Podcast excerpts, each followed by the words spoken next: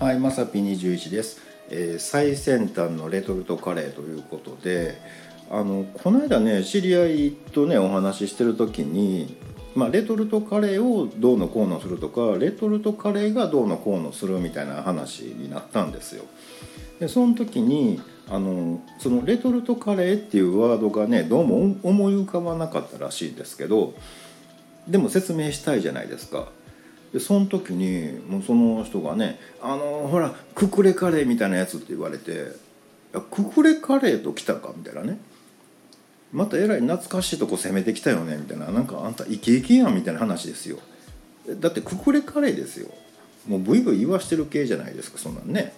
うん。まあかろうじてボンカレーやったらねああなんかそんなんあったなみたいな。復刻版出るとか出んとかなんかそんな話あったなみたいなのあるけどククレカレーと来たかみたいなね。うん、いやねあの売ってまんのかみたいなね。もう言うた本人もびっくりしてましたけどもう完全にそのワードも抜け落ちてましたわいう話をしてたんですけど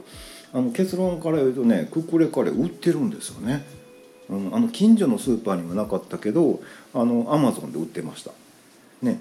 で確かねあのボンカレーのボンってね、まあ、ボンカレーはねあの宣伝要素にしとったからねあの大村コンさんとかね、使うてあの田舎行ったらオロナミン C とかと一緒にねあの鉄の鉄板になんかボンカレーバンってあったじゃないですかなんかね、いかにも昭和みたいなね、うん、とかあるからまだ知名度もあれかな思うけどククレカレーそんなねよう覚えてたなみたいなね話をしました。えっとねボンカレーはね確かボーノ？やったっけ？なんか美味しいかなんかの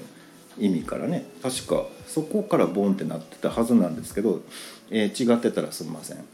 ククレカレーのククレってなんやねんみたいなね。うん。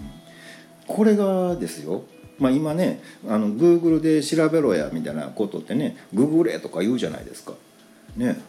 ひょっとしてあのクックとかクッキング？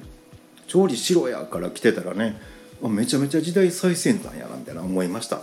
えー僕知らへんからねあの誰か知ってる方おったらね、えこれこんな意味ですって教えてもらえたらなと思います。ということで本日は以上となります。また下に並んでるボタンと押していただけますとこちらからもお伺いできるかと思います。ではではまさぴ21でした。